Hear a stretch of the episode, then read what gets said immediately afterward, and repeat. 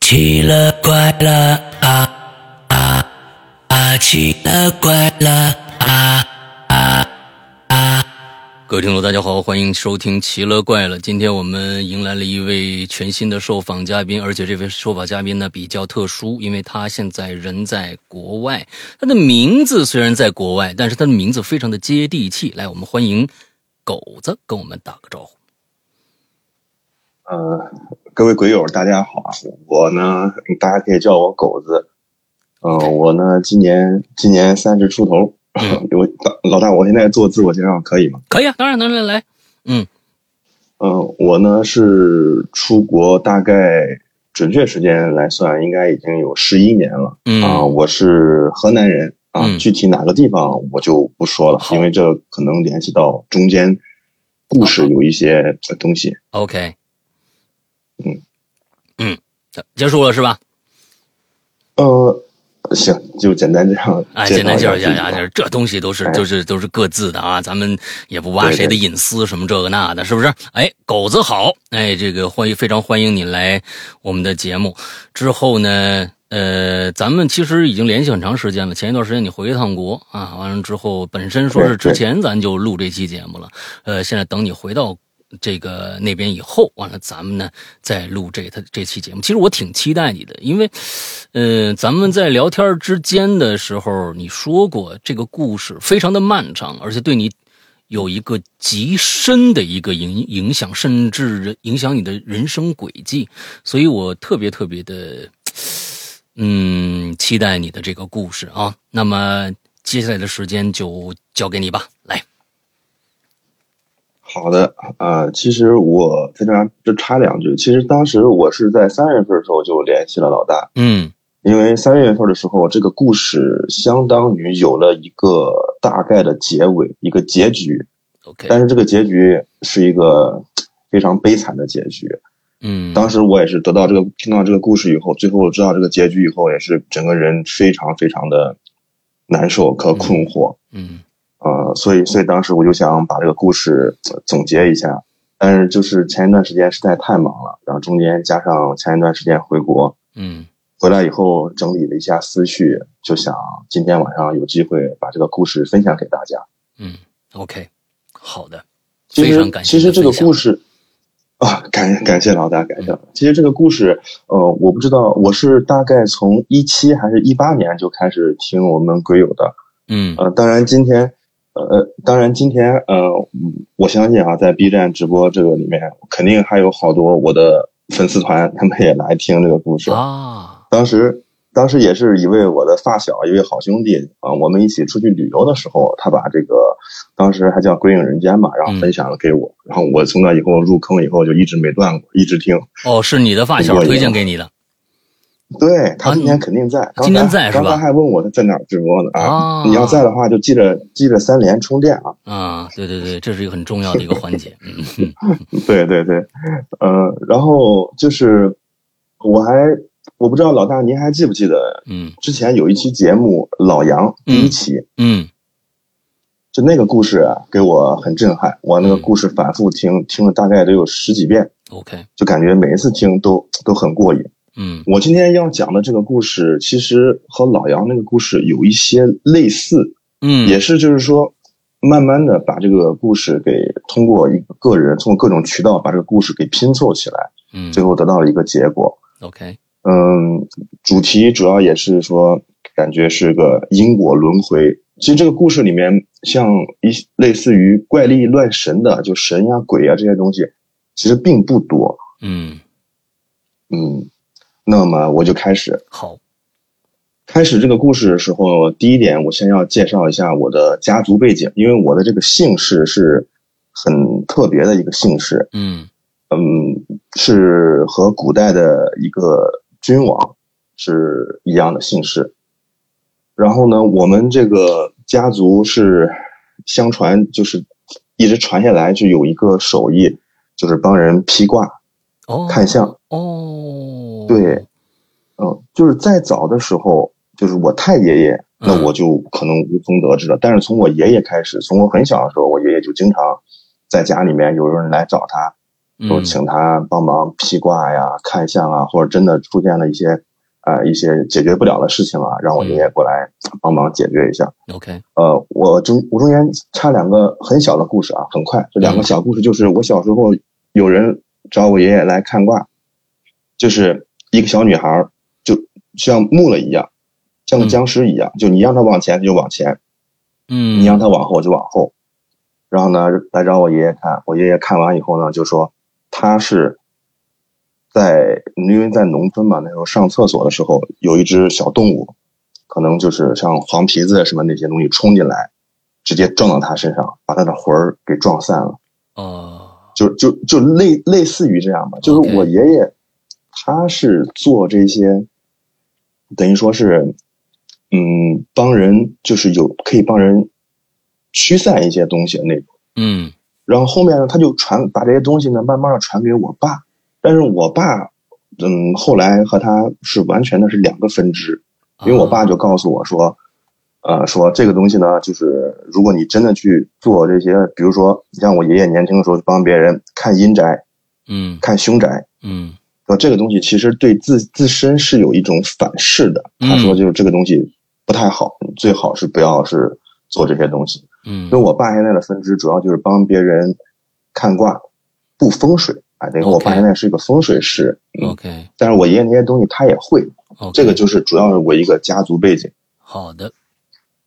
然后这个故事开端哎就要追溯到差不多就是我出生之前，就是三十多年前，嗯我爸和我和我母亲刚认识，刚谈恋爱，当时两个人也是通过亲戚朋友介绍，啊，两个人走到一起，哎，就看对眼儿，发展的非常迅速。嗯有一天呢，我爸就说：“哎，带着我母亲回家了。”呃，之前的时候，我爷爷其实对我母亲啊、呃印象吧，各种都还都特别好，就说：“哎，长得也漂亮，嗯人人个子也高，啊，就说对他印象特别好，就很赞成这门婚事。”但是就好巧不巧，那一天我爷爷的有一个等于说就是和他一起算是师兄吧，就是在一起就是学习这个道法里面有个师兄在家里面，嗯当时就对我爷爷就说了一句，说了一句话嗯，说完以后呢，就是我爸爸整个家族对我对我母亲呢，就是一百八十度的转弯，就这个态度开始排斥啊了就是。对，就是开始就是特别特别严重的排斥，以嗯至于就是从我小时候到差不多上大学之前，嗯我的记忆中，我母亲永远都是啊，你爷爷奶奶是坏人，呃你姑姑和你大伯呢是坏人嗯啊，他们都不喜欢我啊，然后他们就是就是从小嘛就被我妈被我妈这样一直说一直说，嗯以至于以至于真的我就自己感觉啊好像是不是这事情就是真的，嗯但是这个我师兄说了一句，就是我爷爷这个师兄说了一句什么话呢？这个放到最后讲，先留个扣。嗯。然后后面就是我我我爸和我妈就结婚了，嗯结婚了以后，我当时不是和和老人住在一起嘛，因为当时就是和家里面关系闹得特别不好，嗯然后就被赶出来了，等于说是。哦他们两个被嗯被赶出来以后呢，就自己在外面租了房子，然后后面就有了我。嗯但是就在此期间，就有了我以后呢，就是我的母亲和父亲两个人，就是因为脾气特别相冲。因为我跟我我我爸的职业可以介绍一下，就是我爸是个刑警，就是脾气很火爆、雷厉风行的那种，也是当过兵、退伍军人。哦。哎，嗯刑警其实和看风水，还有整个你家族一直延续的这个这门手艺，其实有点相冲，哎，是不是啊？对，所以说我所以说我爸现在就说就就他看这个东西，现在就特别特别低调。嗯就是签，就是说，就是他的意思就是说，等必须等退休以后，这个东西才能，OK，才能做。嗯嗯嗯，就是就是现在的话，就是现在对老大你这个分析特别到位。嗯然后呢，我妈妈也是那种非常非常要强的那种女强人。你包括今天就是在场听的，我有一些发小，他们他们之前见过我母亲，嗯都是那种就是哎特别干练的一个女强人。但是呢，由于我母亲家里面条件可能不太好，就是没办法给她创造一个足够良好的平台，所以我母亲一路就是发展啊，就是创业呀、干啥，就是这一路特别披荆斩棘，特别辛苦。嗯但是就是两个人的脾气就是一直这样冲着，就是大概冲到我到六七岁的时候，两个人就彻底不行了，就离婚了。哦哦，离婚以后呢，我就一直是跟着我的母亲，然后呢，我的母亲呢，就是小时候嘛，就管教我特别严厉，嗯就是其实你可以想象，就像那种电视剧里面那些剧情一样，嗯就是望子成龙啊，自己自己自己做到的东西，想让孩子也做到嗯。我小时候啊，就是比较非常非常叛逆，嗯贪玩儿嗯嗯，这就是，嗯，慢慢的就是，我就感觉是上初中的时候就走上了一些不好的道路嘛，就吸就是初中的时候就抽烟打架呀，像那种不良少年一样。嗯嗯但是呢，我想在这里呢，就特别感谢一下今天在听节目的我这些发小，嗯我真的是遇到了他们，他们就是虽然说都不算什么好孩子啊，但是最起码他们在他们身上学到了很多做人的道理，嗯就是为人还算是没什么毛病的。 ，OK，从我差不多是从初一开始就住校，一直到大学毕业就没有在家里面，因为因为你想我我母亲一边。要照顾我，还有一边自己要创业，最后还要自己要发展，根本没那么多时间。所以说我就一直在外面漂泊这件事情。然后到差不多我上大学的时候，我是去了武汉，我在武汉上了大学。 OK，在武汉，在武汉上完大学的时候，中间就差不多这个事情就慢慢开始发酵了。到大三的一年，呃，大三的时候有一年，突然我母亲给我打个电话，就说：“嗯，姥爷生病了。”说：“嗯，我当时电话里没说什么病，嗯，她说赶紧让我回去一趟。”然后我就连夜买了火车就回去了。嗯回去以后发现呢，其实是老人晚上起来的时候，冬天走路摔了一跤，摔了一跤，然后就就站不起来了。哎，然后当时就摔了一跤，还加上一点点的脑出血，然后最后就是半身不遂，就偏瘫了哎呦，嗯啊。然后这个从那个时候就开始，这个事情就一点一点在酝酿。嗯然后因为姥爷生病了，然后我呢就，嗯，毕业以后呢就一直在家。当时我和我的老婆嘛，当时还没结婚，当时对象，我们就经常啊、跑啊，工作，啊还有和就照顾家庭。 ，OK，后面呢，后面呢就是这这段时间呢，就是我母亲呢发展的也比较好，也等于说也算是小有成就了嗯，然后也有钱，就说要哎想送我出国留学。这一开始的时候，我对我对出国这件事情还是比较抗拒的，因为我想的是家里也挺好的呀。我说我出国了，那对象怎么办呢？那不是嗯逼着要分手吗？嗯当时其实还不乐意。那最后呢，我妈就是一咬牙一跺脚，那你们两个一起去。哎等，于说就是直接把我们两个都送过来。嗯然后当时其实挺好的，然后呢，我就问我说我说你呢？后面我就问我母亲我说你后面有什么打算呢？我母亲就说现在这事业挺好的，以后呢我把这事业做好以后，你们在国外留学。等于说那个时候其实根本就没有想过说以后我要留下来，其实就是说想镀个金，以后回去呢接班儿。嗯舒舒服服的，挺好的。哎，当时就是一直在憧憬这个东西，就感觉哎呀特别舒服啊。嗯你说以后回去了，家人把东西都铺好了，以后回去结婚，呃，家里也有房子，家庭条件也不差，挺好的。然后这个事情，这个时候就是发生了一件改变我后面人生的一件事情，就是我记得很清楚，在一四年的九月三十号，这个日子我一辈子都不会忘。嗯那天下午，我准备去打工，因为当时还在餐馆刷盘子嘛。然后突然你我是表姐在给我澳洲打了个电话呃餐馆刷盘子是吗？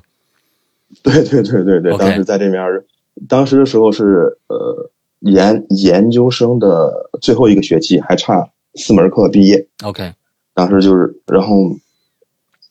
然后我表姐就突然打了个电话啊，嗯就是哭了稀里哗啦的，也说不成话了，就说什么说什么不行，人不行了，或者怎么怎么样了。我当时说说说怎么不行？她说，我表姐就原话就说你妈出事了，人快不行了，哎呦，说让你赶赶紧买机票，然后赶紧回来。我当时整个人就是像像一个炮弹一样就炸开了，就整个人完全裂开那种感觉。然后我得到电话的时候，大概是下午四点钟的时间，嗯然后我就买了当天晚上八点的机票就回了。嗯然后在一路在在这路上呢，就慢慢就是和家里面联系，就了解这个到底是怎么回事。当时就是就我母亲在单位里面突发脑出血，嗯，脑干出血，哎呦还不是脑出血，就嗯就脑干出血。然后当时我们我们那个城市里面两个很有名的主刀大夫，嗯就过去了。因为我妈是当时也是在一个事业单位里面算是一个头头，嗯当时局长啊、区长啊什么都去了。去了以后呢，就说那两个主刀大夫就说，我们现在开颅有五五开，一半儿人能下来，一半儿的话就人就下不了手术台。嗯如果人能下手术台的话，可能就是一个也是个偏瘫，就是可能走路会不利索，但是脑子什么都是清醒的。当时家里面人就乱作一团了，就让我拿主意。嗯然后呢，另外一个方案呢，就是说要保守治疗，就是说不用药就保守治疗，把人的命先保住。当时呢，其实我给家里面人的主意就是说，那一能开就开，一定要开颅，嗯，因为我知道我妈的性格，嗯你让她自己选，她百分之百也是选这个开颅，嗯拼一把。嗯，然后我就上了飞机，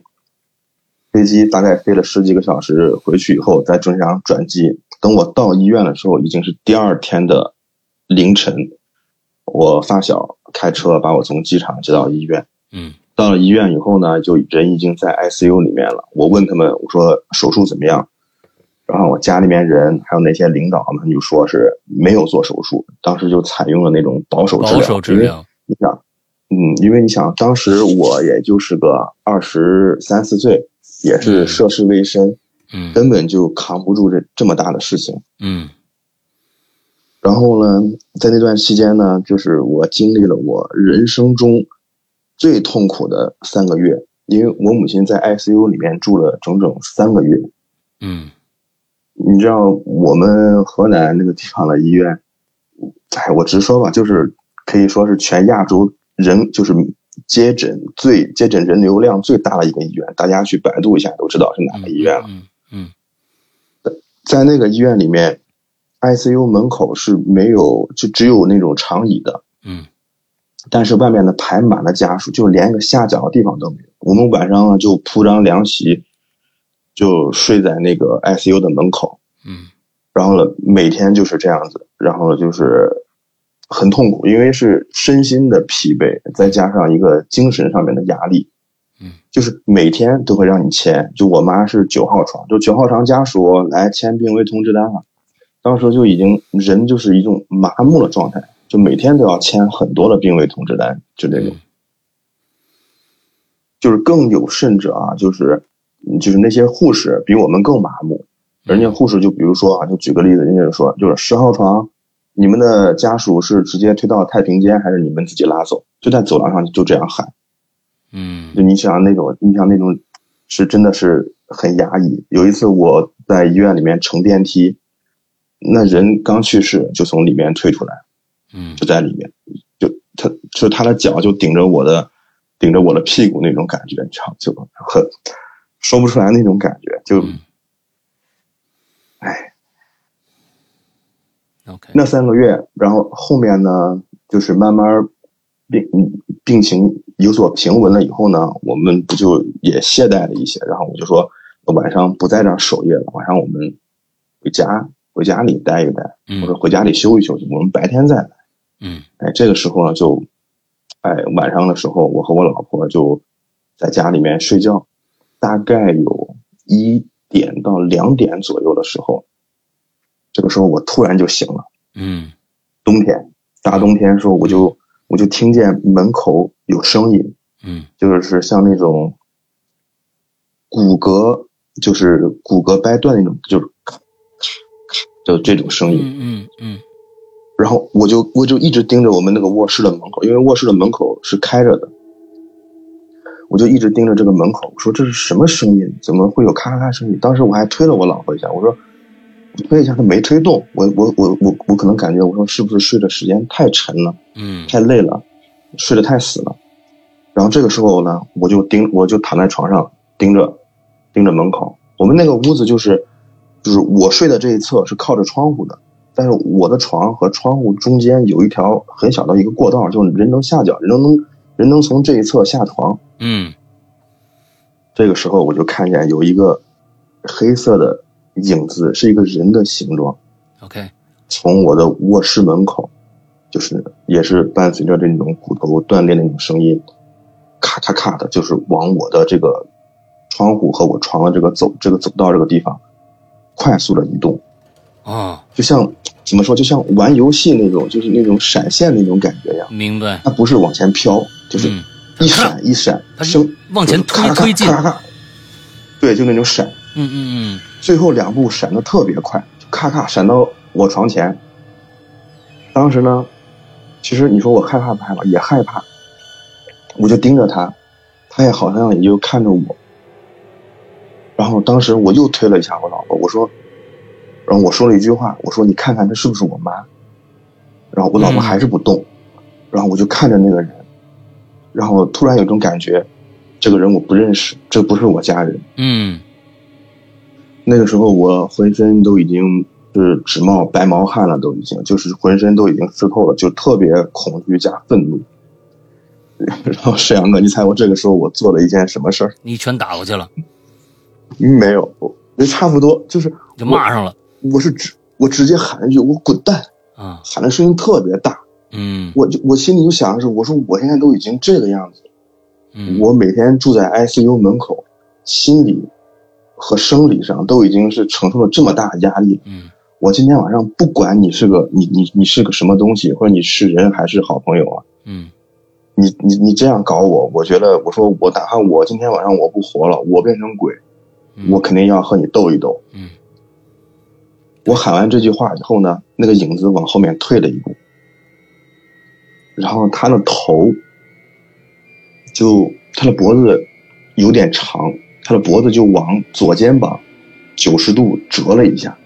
嗯咔响了一下，嗯然后呢又同时然后完了以后又往右肩膀又折了一下，等于说就像我左右摆了一下头，但是他那个幅度是非常大的， ，OK，左右摆了一下，然后看了我一眼，然后从墙上慢慢退出去。 OK，嗯，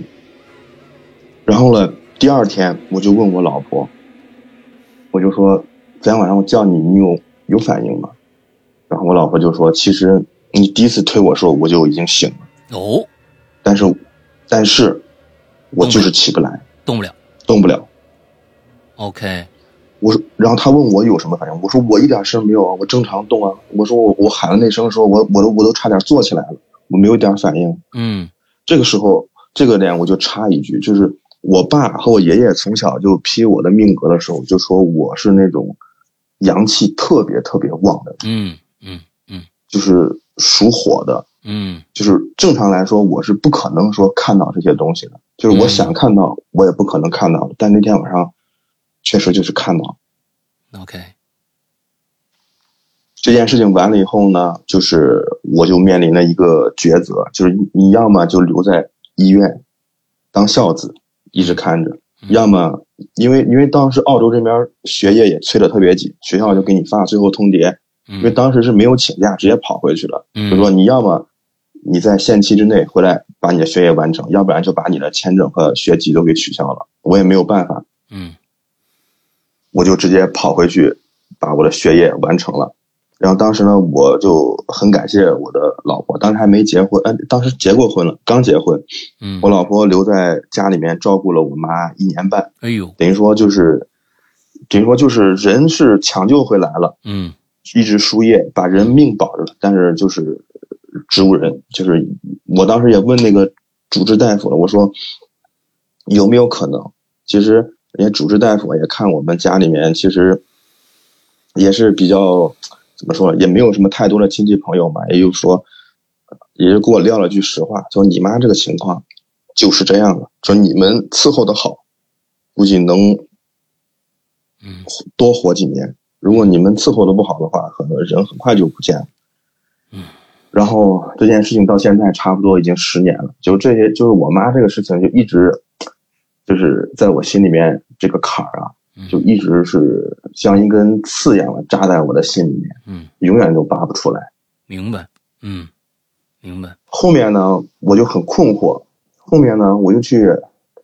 我就去找我爸，我就说，我说爸，你不是会看这个吗？因为我和我我和我我和我爸的关系，其实就是年轻的时候脾气都特别冲，嗯，水火不容。所以但是后其来实正好以后我想插一句，你刚才嗯说了，呃，和父母离婚以后，你跟了妈妈，一直到你上嗯大学，现在、呃，这个硕士都已经毕业了。那这么多年嗯之间，呃，你和爸爸那边那一家子有没有什么过多的来往吗？一直没你没说，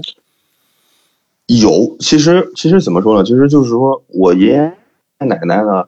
就我个人的感觉，并不像我妈说那种啊，很十恶不赦。嗯嗯其实他们都是挺疼我的。嗯我爸呢，其实也是很关心我，但是你知道吗？我爸是那种钢铁直男， ，OK，他对于孩子呀，或者或者或者对于人的那种关心关爱是是通过另一种方式的。嗯嗯嗯，其实后面等等年纪慢慢大了以后，真的是才能感觉出来嗯父亲的爱。嗯呃，其实就是其实在我长大以后，我二十就是二十就是十十十八九以后呢，我和我爸的关系都已经缓和了很多了。就嗯有事儿没事儿，我我们还一起出去，哎，一我还去见他吃个饭什么的，都这都挺好的。嗯后面我就去找我爸看这个事情。嗯我爸其实我当时都没有告诉我爸，我说我妈得了什么病，我爸就直接算，我爸就直接推了一卦，就说说，嗯，是不是脑子里面有黑水？我说我说是，就是脑出血卡着出不来。他说这个，他说他说当时当时就是算的时候就说两个脚已经是入木了，入哎呦入木就是一个脚入木就说你有大病，两个嗯脚入木就说明这个人已经没有了。嗯然后呢，这个时候我爸就跟我说了一句话，他说：“你知道当年你爷爷那个师兄在家里面嗯跟你爷爷说了一句什么话吗嗯？”我说：“我不知道。”他说：“你当时，呃，他说我叫师公的，我那个师公说了一句话，就说这个女的活不过五十岁。 ，OK，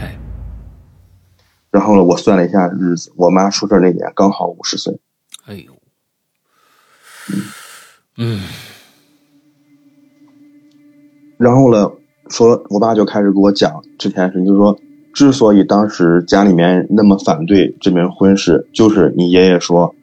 跟师公研究了完以后，说这门婚事绝对要退婚，绝对不能结婚，嗯不然的话，你说谁也不希望自己的孩子，对不对？你找一个伴侣，嗯半路人就没有了，嗯而且还是还是还说，就是我妈和我爸呢，这个两个脾气特别冲，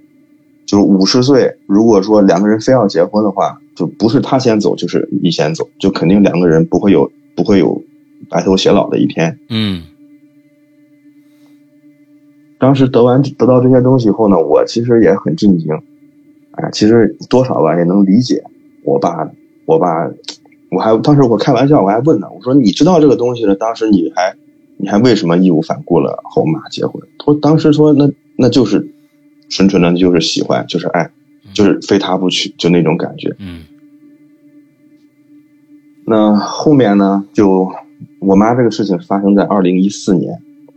哦，这个时候就介绍一下我妈这边儿。我妈这边儿是姊妹三个，嗯我妈，呃，上面还有一个姨，大姨，然后还有一个舅舅，舅舅是老大，我姨等于说是老二，我妈是呃老小。嗯在二零一五年的时候呢，这个时候我姨家出出事儿了。我姨家以前是在我们在我们那个市里面是一个非常非常牛的一个一个家庭，当时还是是呃早些年还是那种呃国有的那种厂子里面，我姨父就是那种厂长。嗯，特别厉害的一家人。你像我，我姐小时候，你说那个九几年的时候，那一两万的钢琴说买就买，眼都不眨一下，就那种就那种条件。 OK，后面后面呢，做生意呢也是做了很大，突然在一五年的时候爆雷了，就不行了，就是全家啊、反正这个我姨家的事情我也不想说太细吧，因为嗯可也有可能这个事情我表姐也会影响到我表，因为我我我姨生了我表姐，嗯，哎，我姨算是堂姐的，对对不对？爷姨是表姐，啊，表姐。然后呢，我我舅舅家生了我表哥嗯啊，对我我和我表哥关系特别好，和我表姐关系也特别好。小时候因为我妈一忙就把我扔到他们家里面，嗯姨家待两天呢，舅舅家待几天，啊就是那种。我小时候等于说就算是一个到处跑的一个孩子。嗯一五年他们家暴雷以后呢，就是特别特别的惨，房子也卖了，啊，房子也抵押了，然后全家人就是也是就是一直是东奔西跑，就没停过。嗯等于说这一下子一下子就这个家庭也垮掉了。嗯然后我当时就还跟我表姐说：“我说这怎么回事儿啊？这种家里面就是就不得安生了。这这一四一五年，这咱们两个家庭都倒下了。刚说完这个，没几个月到一六年，我舅舅哎呦脑瘤去世。哎呦，我很诧异啊，因为我和我哥关系特特别好，我觉得我觉得这件事情为什么我哥没有告诉我？啊但是就是因为我可能，我可能后面在国在外地上大学，再加上上完大学以后，在家里没待多长时间就出国了，嗯就慢慢的和我表哥这种关系就淡了一些。嗯那天早上突然就看见我表哥发了个朋友圈，说啊说老爸一路走好啊，你这辈子太辛苦了啊怎么样？我就当时家里的我事儿就都没跟就你聊过，就直接发了个朋友没圈，有你才知道的。对，就嗯爆炸了。嗯然后呢，然后我就赶紧给我哥打电话，我说这什么情况？他就他说就是前两个月突然查出来脑子里有一个恶性肿瘤，哎呦，就就两个月时间就人就走了，嗯非常非常的突然嗯啊！然后我我就不知道说什么了，我说这这你说这世上有这么邪门的事情吗？嗯一四、一五、一六年，三个家庭全部垮，全部垮掉，全部毁了，而且是那种毁得透透的那种，都是家里面的顶梁柱嗯没有了。唉然后中间有一次我回国，我就把这些事情就是呃告诉我爸了，我就我我真的很想知道这为什么，因为我爸其实他就跟我讲，他说我其实不想给你看这些这些东西，你但是从小是没有，其实没有受过这方面的教育的，是吗？对，就因为我爸说我其实并不太有慧根，能学这个东西。但是我爸离婚以后，重组那个家庭里面生了个小弟弟，哎，他说那个小弟弟是可以继承这个东西，他有这个东西可以学嗯啊。所以我我我其实也不太想学这个东西。嗯嗯嗯然后我，但是但这个事情就是没有办法，我就找我爸解惑，然后我爸就说，呃，这个可能是和我姥姥和姥爷，甚至他们的上一代有关系。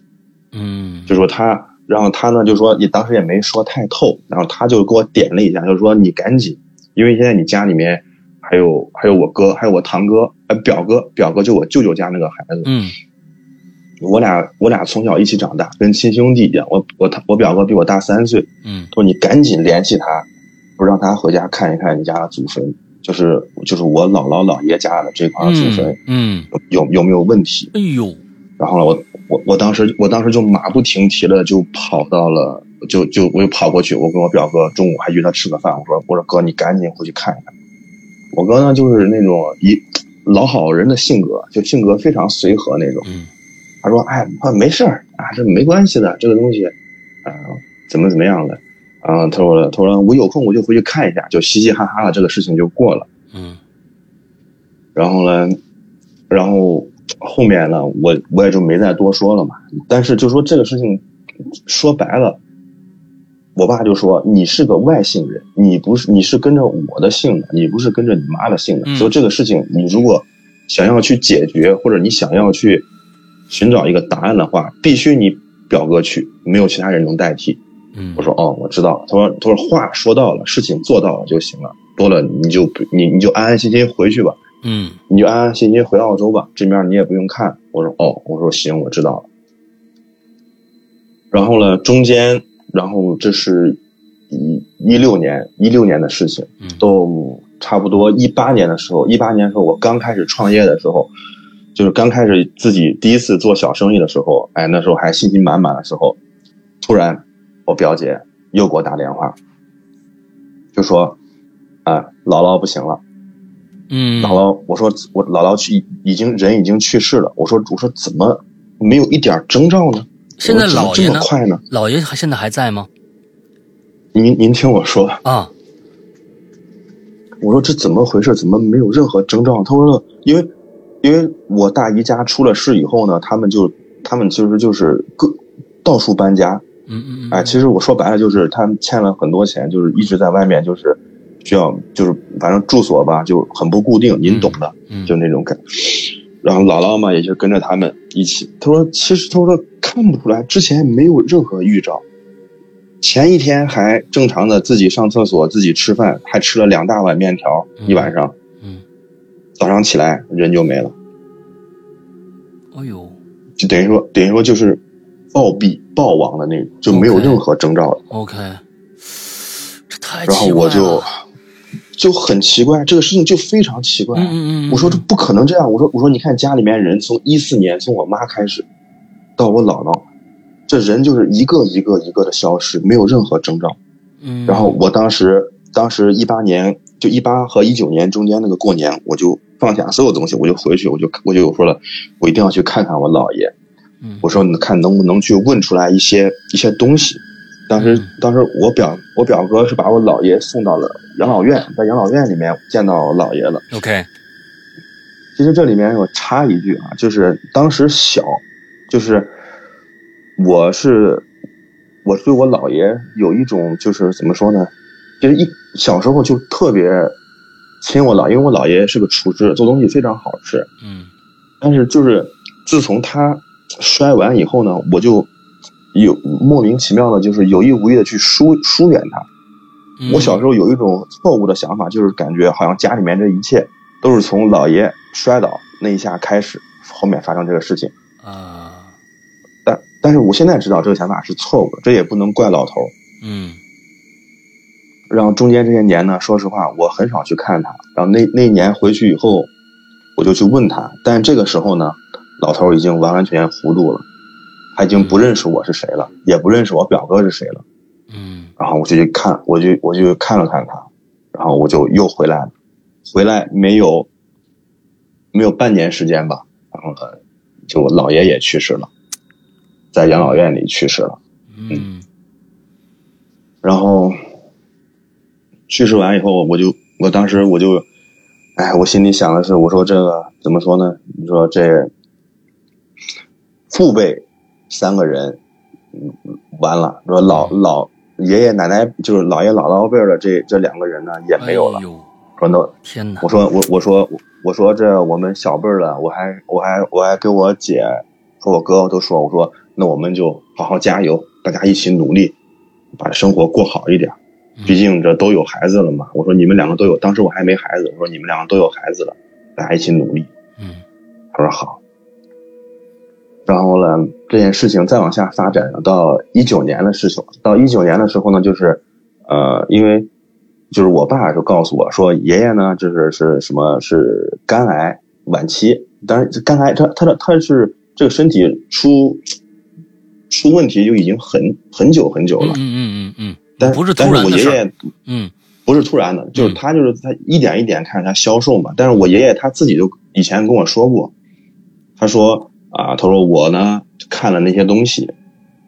我知道我有反噬我以后我要我以后要走的时候呢，我肯定会非常痛苦。嗯然后呢，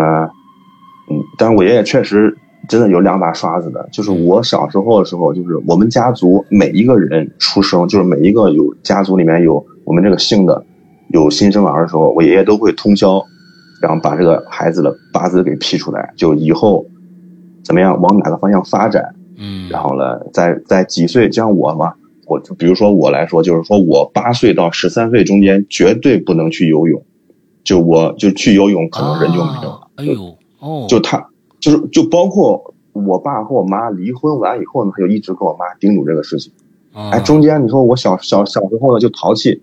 我还就自己跑过去游泳，哇，啊那一顿被我妈被我妈打的哟，我从来没见过我妈那么那么就是生气的打我。其实现在理解了，嗯就她就会把你就包括你家族人这个新生儿，他以后会在多少多少岁，哎哪儿有不舒服啊，或者比如说，他就说我说我可能是我的牙不好，然后后面呢还有可能说我的是，就是可能也是肝脏不好，嗯，就是就诸如此类就这样的话，就是只能说给你批一个大概。嗯后面呢，我就问我爸，我说：“那你现在做这个东西和和老爷子有什么不一样呢？”我爸就说：“我我做这个东西呢，和老爷子是，嗯，不一样的点就在于，你爷爷呢只能是批一个人的笼统的一生，嗯但是我现在这个能呢，我能够就是说能够断你当下的事情，哦，这个就这个就是说解有然一点区别，就燃眉之急的，对对对对对对对，嗯老大你分析的没错，嗯嗯，我爸这个东西呢，就是中间有一段时间我也迷信这个，比如说我考试呀或者干啥了，我拿不准主意呢，我就去叫我爸。嗯我爸当时就教育我了一句，教育我了一段话，我想给咱们鬼友就是呃分享一下，我觉得特别有哲理的一段话，嗯就是他说啊，你找人看事情或者批八字，有三个禁忌，你一定不要去做。嗯第一，一件事情，你就批一卦，这个卦是什么，它就是什么。你不能说因为你第一卦批的不好，你说我再去批一卦， ，OK，就是这个东西就相当于你去你去求签一样。那你说我要抽一百次，那肯定会有一个好签，是但是那那肯定是不准的。是第二，第二就是一件事情，如果它还没有发生，只是它有可能发生，你不能说你不能用这个卦象去预测这个事情，就必须是这个东西它已经发生了，嗯，你再去披卦去再测这个事情，哦，明白，你就不能不、是你不能去预测这个事情，啊，我害怕我将来得胃癌，我该怎么办？是不是这意思？就是没错，哎，我得了胃癌，我该怎么办？我再去去问去，是这意思吧？对啊，没明白错了，就是这个意思。啊啊啊啊，嗯第三点就是别人的事情不要去算，就比如说嗯啊，我有个朋友或者谁谁谁说，哎呀，他有个事情，那我帮他去算一卦，说这嗯个千万不要做，说这个是，这个是，就说，他说我告诉你的这三点禁忌，你一定要自己注意，就嗯包括今天在在直播间里听我直播的之前这个小伙伴，他也去找过我爸嗯去看过，他也认识我爸。其实怎么说呢，你后面看看这些东西，其实还真的都是有道理的。嗯我爷爷去世了以后，我爷爷我爷爷就是后面生病到去世，就是反正就是也是很痛苦吧。最后在家里面走的人，老头儿瘦了就剩个七八十斤了吧，被折磨了也不成人样了。嗯然后呢，就是有一件很很诡异、很诡异的事情，就也不是说诡异吧，就很奇怪的事情。嗯，老人家不有那种习惯呗，那种老式的日历，每天撕一张、撕一张、嗯撕一张，嗯对不对？嗯我爷爷走了那天，那个日历没有了，就老头很早之前就把他那张日历给撕掉了。哎呦，我天哪！嗯嗯，都已经准确到这样的一个 程度了，连日子都知道了。对，就是那天凌晨走了，然后呢，第二天就是人嗯办完事儿以后回去的时候再翻的时候，那那一页就没有了。嗯啊，然后我爸爸，我爸呢，就是说，哎，帮我爷爷就是呃选了一块儿呃风水宝地吧。嗯然后我爸这次回去还告诉我，就是说，就是在那个时候，呃，你爷爷就是又因为因为是老家祖坟呢是在老家，嗯但是正常来说呢，老头儿爷爷没了以后呢，这个骨灰要迁回老家的坟。但是呢，但是我爸就说，老家的坟是这样子，老家的坟它只能说保你的后代平平安安的，但是不会有什么呃大的起色，就是在事业上啊，就是你你你家族人里面不会出现那种很有才华的人，很有出息的人。嗯所以我爸呢就坚决的把老头的坟给迁出来了，选了一块儿风水宝地。嗯，当时我爸就拿着罗盘，拿着卦，嗯找准了时间，找准了日子，就下。下完以后，从一九年到现在，我们全家就是我爸，就是说就是说我爸的意思就是说，每个人都有起色，嗯，就所有男性嘛。嗯我爸连升两级，我叔叔也在单位里面也升，然后我呢在这边儿其实事业这两年也是突飞猛进，真的就是也特别有起色。嗯然后这件事情就慢慢慢慢发展，然后中间这不就一一九年过完以后，这不就疫情了嘛？疫情不是一直也回不去，嗯嗯嗯然后呢，我就想着是，我就想着是今年年初解封以后，我说，哎，我就想个时间回去一下。然后二月份过年的时候呢，我还跟我表姐呀、跟我跟我哥哥呢，就是在一起，嗯呃，我说打个视频电话聊聊一聊啊。然后我还看见我看见看见我表哥，我还很我高这儿兴啊。插一我句说啊，就是这么多年过去了，你表哥一直嗯没有回去看坟是吗？是的，您问到这个点子上真的是很关键。嗯我我我记得很清楚，说我一六年跟他说过这个事情，嗯但是他就一直没有一直没有看过这个东西。 ，OK，然后呢，我就跟我表哥嘛聊天嘛，因为我我小时候和我表哥在一起玩儿，就是等于说是从小他带着我一起长大嘛。嗯那时候我和我表哥关关系感情特别特别好，嗯嗯，有时候像初上初中了时候，在学校里面闹事儿。要和别人打架呢，我哥还骑着自行车过来帮我，骑嗯这十来公里过来帮我。哎嗯然后我过年的时候，我还跟我表哥说，我说，哎，我说我马上就能回去了，到时候，哎，我去找你玩啊，说，我说这好几年没见了，也挺想你们的。嗯然后这是二月份的时候，到二月末的一天，又是我表姐给我打电话，你猜发生了什么事儿？我不敢猜了。你不敢猜了，我告诉你，嗯，我表哥在家里面暴亡去世了。我靠，这，嗯，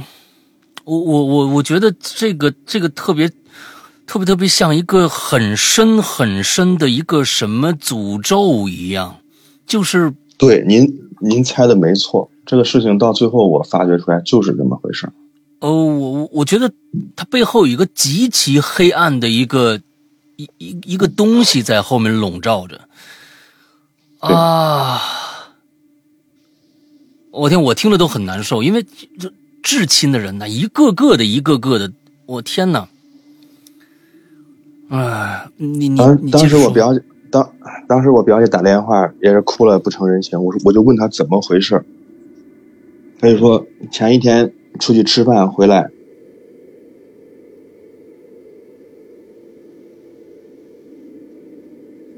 一点都没有这么巧，就是前就是之前一段时间过年的时候，嗯，我表哥他们还在家里面，就是和我和和我那个叫舅妈他们在一起。但是后面呢，就可能我嫂子和我舅妈之间有一些嗯嗯嗯嗯矛盾吧嗯，然后两个人就搬出来了，然后就嗯搬出来，其实也就搬到隔壁小区吧，离得很近，租的房子。嗯然后呢，就是前一天我哥出去可能吃饭喝酒啊，也很正常嘛，我哥酒量挺好的。嗯然后呢，早上起来以后呢，就说哎有点不舒服，然后我嫂还问他说你要不要去医院看一看，他说没事儿没事儿，自己还煮点早饭自己吃，他说我吃完饭我睡一会儿就没事儿了，晚上还得上就是中午还得上班呢。然后呢，我嫂呢就带着孩子呢去上幼儿园了，然后呢中间呢还跟我表哥发了微信打了电话，都没有人回，然后我嫂就觉得不对劲，嗯正常来说，他中午是不回家的，然后那天中午专门跑回去，跑回去以后发现人都已经硬了。嗯，我靠，然后呢，我然后就是这这个事情就真的就没有办法没有办法理解了。我得到这个消息以后，我第一个反应是我心里极其极其的悲伤，就是悲伤到那种，哎，形容不出来那种感觉，就是很无力。我也我也很想回去，但是那个时候，你也知道，咱国内一直嗯要隔离干什么乱七八糟对对对，也不是一时一一时半会儿能回得去。嗯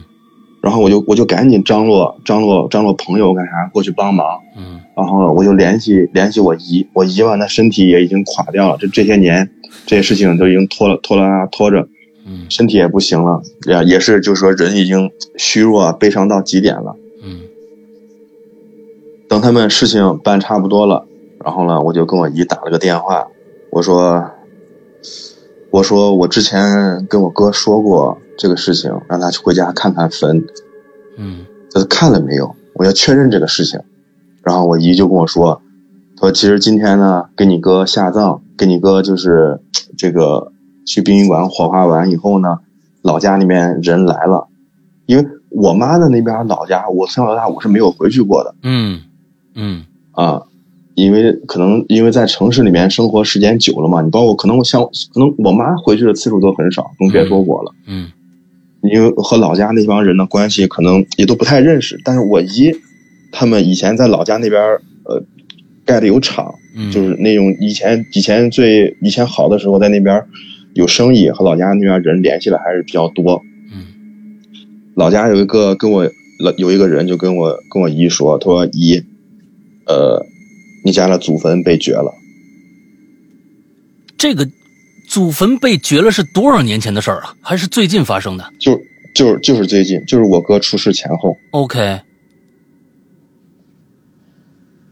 然后呢，然后呢，我就特别特别特别的，就是哎，不知道说什么，我就跟我姨说，我说我也不是怪我哥啊，你说这人已经没有了，我说、嗯我说我很多年前我都跟他说过这个事情，一定要回去看一看，因为当时我爸就算到，就就是已经他已经把那个。等于说他在他在卦象上已经看出来说，肯定是有人动过你家的坟，嗯这个是呃毋庸置疑的，就是说，要么就是说在你，要么就是说可能谁在那个坟的周围一圈儿挖了一条沟，嗯，然后往里面灌，往里面灌满了黑色的水。哇，这个黑色的水，这个黑色的水就会导致所有家族成员全部是脑子上出病。哎呦，这是当时呃你爸算出来的。对，就是一六年左右的时候，我的天呐，那那所以其实这件事儿虽然没有被证实，但是看来是很像这样的一个原因，就是在在在祖对坟的周围灌了黑色的水。对，嗯，然后，然后呢，我就我就说，我说这个坟被掘了，那我说那我我就跟我姨说，我说我我赶紧，我说赶紧的，你凑点钱，把祖坟修缮一下，因为这个时候我给大家解释一下，就是我姨说，就是我我妈妈就是我母亲家里面那边的祖坟是这样子的，她不是说所有的人都埋在一个坟里面，嗯她说这这一块地是你家的祖坟，嗯啊，你假如你你家是这个分支，就埋在这一块儿，然后嗯嗯等于说是这一片儿，嗯其他的坟都没事儿，就我家那个，就我妈妈家那个，就是那片儿那那一支的就被被掘了，嗯被刨了，等于说被刨开了。嗯嗯然后呢，我就带着这些东西，因为为啥呢？因为当时就这个事情就是三月份发生，就是我当时想联系大哥，老大你的当时这个时候，嗯，就但是这个那个时候我还不太不太知道为什么我说这个故事结尾就结局到就我我我我表哥突然离世，嗯然后我就带着这些困惑回去找我爸，嗯然后就是前两个星期的时候，我爸就在家里面就看嘛，就把这个事情给推导出来了。嗯推导出来，再加上我我让我姨从老家的人那个口里面，就是也得到了一些信息，就是下面讲的这些东西都只是是推是断一个推，都是推断，嗯没办法证实，我也不会再去证实它了。因为我爸首先跟我强调了一点是，是我绝对不能回回老家，回我妈那个老家。嗯他说，他说有没有东西？他说可能是有个东西，一直在围绕着你们你家那个东西。你这些年你不在家，你可能在国外，嗯他可能找不上你。嗯你但是你去了，那就不一定。因为为什么？因为我知道我当我表哥去世了以后，我第一个我第一反应是悲伤，第二反应就是我好害怕。嗯，当时你我觉想得到你你看前几年碰到那嘎啦嘎啦那个人吗？我有想到那个事情，我真的有想到那个事情。嗯然后我就很害怕，为什么？因为你想啊，母亲那一辈没有了，人没了，老人那一辈没了，现在是不是开始从我们这一辈开始，是的，从我们这一代人开始，是就真的很害怕。然后我就找我爸看这个事情，我爸就说：“你你不会有事儿，因为你是我们你你外是姓我这个姓，就是嗯你、我你是外姓，就是你和你表姐是外姓的，嗯不会有事。然后呢，我爸就开始就是认认真真的推导嘛，就说你回去测吧，就说现在之前一六年测的时候有黑水，在那个坟的坟的周围有黑水，现在呢肯定是在那个坟的周围，人家给你打了打往地里面打了有那种棺材钉，就是要克死你这家人，嗯，而且说这个棺，而头而且这个棺材钉。绝对不是说那种打个十几二十厘米那种，可能都打进去有至少的有七八十到一米深。他说的，他说像这种，就是说这么狠的这个，给你下这么狠的咒了，这个人，他不可，他说这个人呢，肯定是也有道行的。嗯嗯然后后面我就跟我姨说，我说你回去弄把这个祖坟修一修呢，然后就到底不是说去问问别人到底这是怎么回事儿嗯然后呢，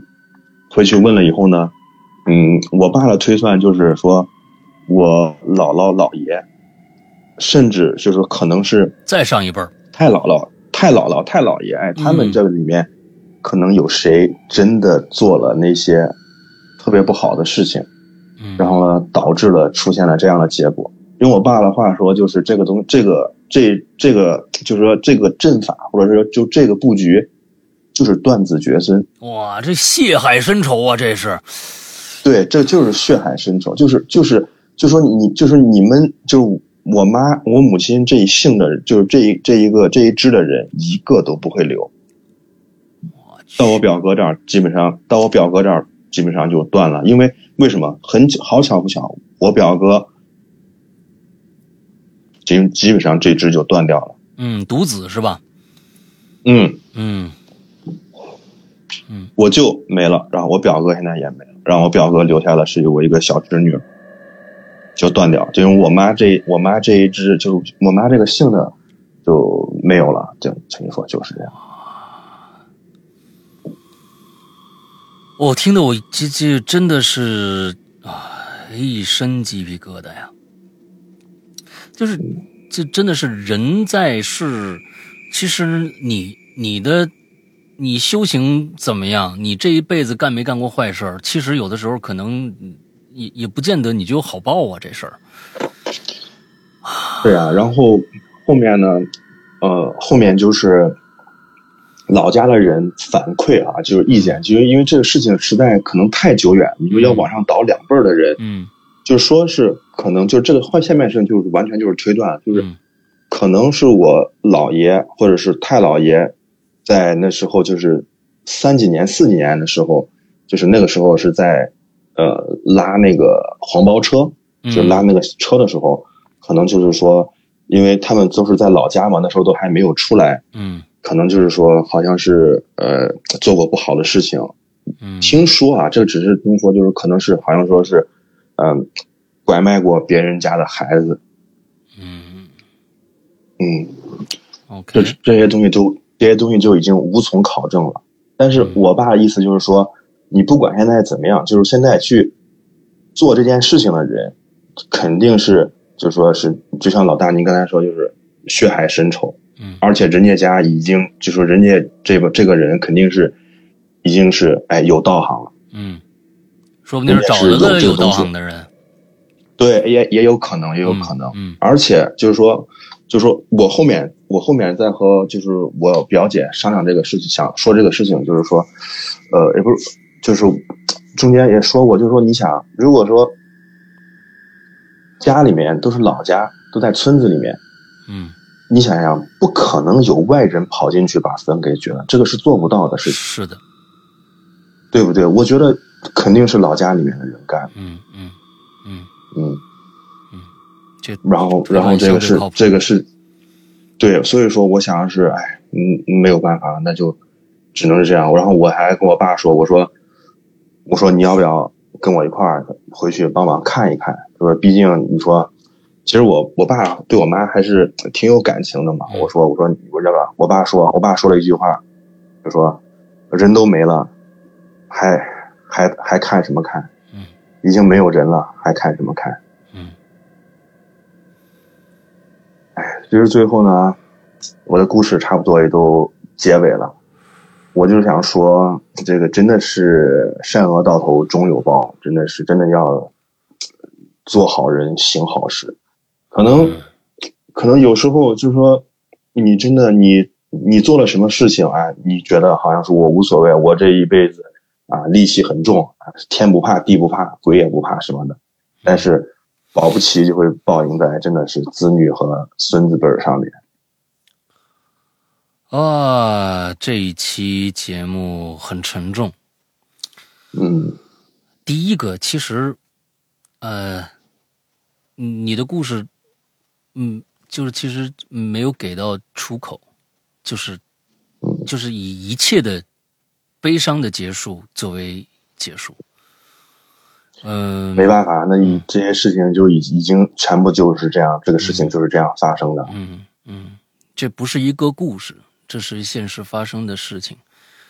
所以对我，我特别特别感谢今天狗子能跟我们来分享，其实非常非常私人化的一一些东西。我觉得可能，嗯，你也有一些情绪需要在，嗯，有一个有一个出口吧，有一个出口。而且而且，我也觉得确实，今天这期节目能够给到大家更多的一些，其实就是做人的一些基本基本原则道理。这些基本原则道理对对对对放在这儿，其实就是告诉我们多行善事，嗯，多行善事，嗯嗯，多行善事，不要不要去干有一些真的是伤天害理的事情，真的不要做，嗯，因为真的真的的就是说有因果的。可能时候未到吧，就是就是一直说的那嗯个、那那句话，可能时候未到。当然，我觉得这件事情到最后降临在谁的身上，我觉得可能对那个那一辈子都没干过任何坏事，只做过好事的人都不公都不公平。就是我我对呀我我觉得做这件事情的人，不管不管是当年怎么样怎么样，如果可以做到这种程度的话，其实我并不理解。呃，就像你爸说的，你爸嗯做了一件非常正确的事情。那如果，那就是又涉及到另外一个事情了，就是冤冤相报了。嗯，对呀、就是说这个事情，就算说我去我回老家，我把这件事情结果查出来，或者我找到是谁做的嗯啊，我再去我再去怎么说了，我再去反击他，嗯又有什么用呢？对不对？嗯，对，其实我真的就是说，我我那时候在想，因为这次回去时间很仓促，哎呀，我也我也没没没太去，哎，没没有时间，就是说真的回这些亲人面前、亲人的坟面前看一看。我真的到那以后，我想就是对着对着，哪怕对着天也好啊，或者对着对着这个人也好，或者对着这个鬼也好，嗯对着这个好朋友也好，我这样喊一句，嗯差不多了吧？这都已经这么多人命都已经进去了，嗯你再大的仇，这基本上也就算了了吧？嗯，对吧？是的，是的，还要怎么样呢？对还要怎么样？嗯就是说，哦，对了，就最后 最后再再再把前面那个坑给补一下，就是嗯我一四年的时候，我看见那个影子，我这事儿我也跟我爸说了，我爸的意思就是说，当时就是说可能是，